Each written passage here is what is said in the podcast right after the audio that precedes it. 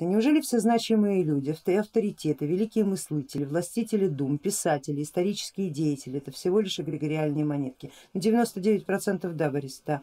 Очень редко, когда встречаются действительно гении. И по ним, знаете, это очень сильно заметно. Во-первых, они не забываются. Во-вторых, они себя пробьют.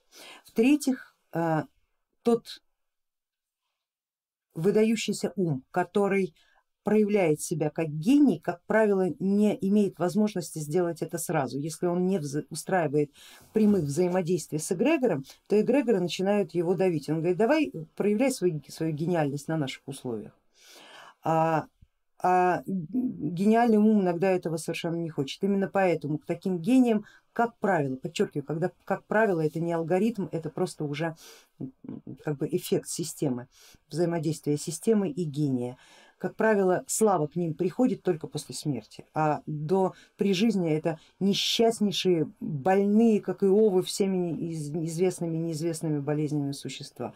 Ну, пример, например, тот же Булгаков. Да, за э, его, его судьбу, его биографию можно проследить. И обласкан был властями, и убит был властями, болен был невероятно. И его самое главное и самое серьезное произведение, в общем-то, нашло себя уже только после его смерти, потому что именно это произведение являлось самым угрожающим для той системы, которая просуществовала. И если вы возьмете и соизмерите, например, хронологию появления публикации того же Мастер и Маргарита и развитие советской системы, то вы увидите, что максимальный взлет этого произведения пришелся как раз на пик упадка.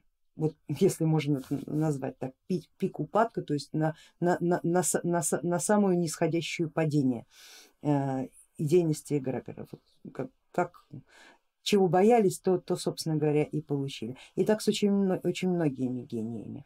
А, тот же, кто проявляет себя при жизни, каким-то образом нашел а, компромисс с эгрегориальной системой нашел компромисс с эгрегориальной системой и она начала его немножечко поддерживать. Возможно не во всех областях, но э, в каких-то, да, что позволило ему э, проявить себя при жизни.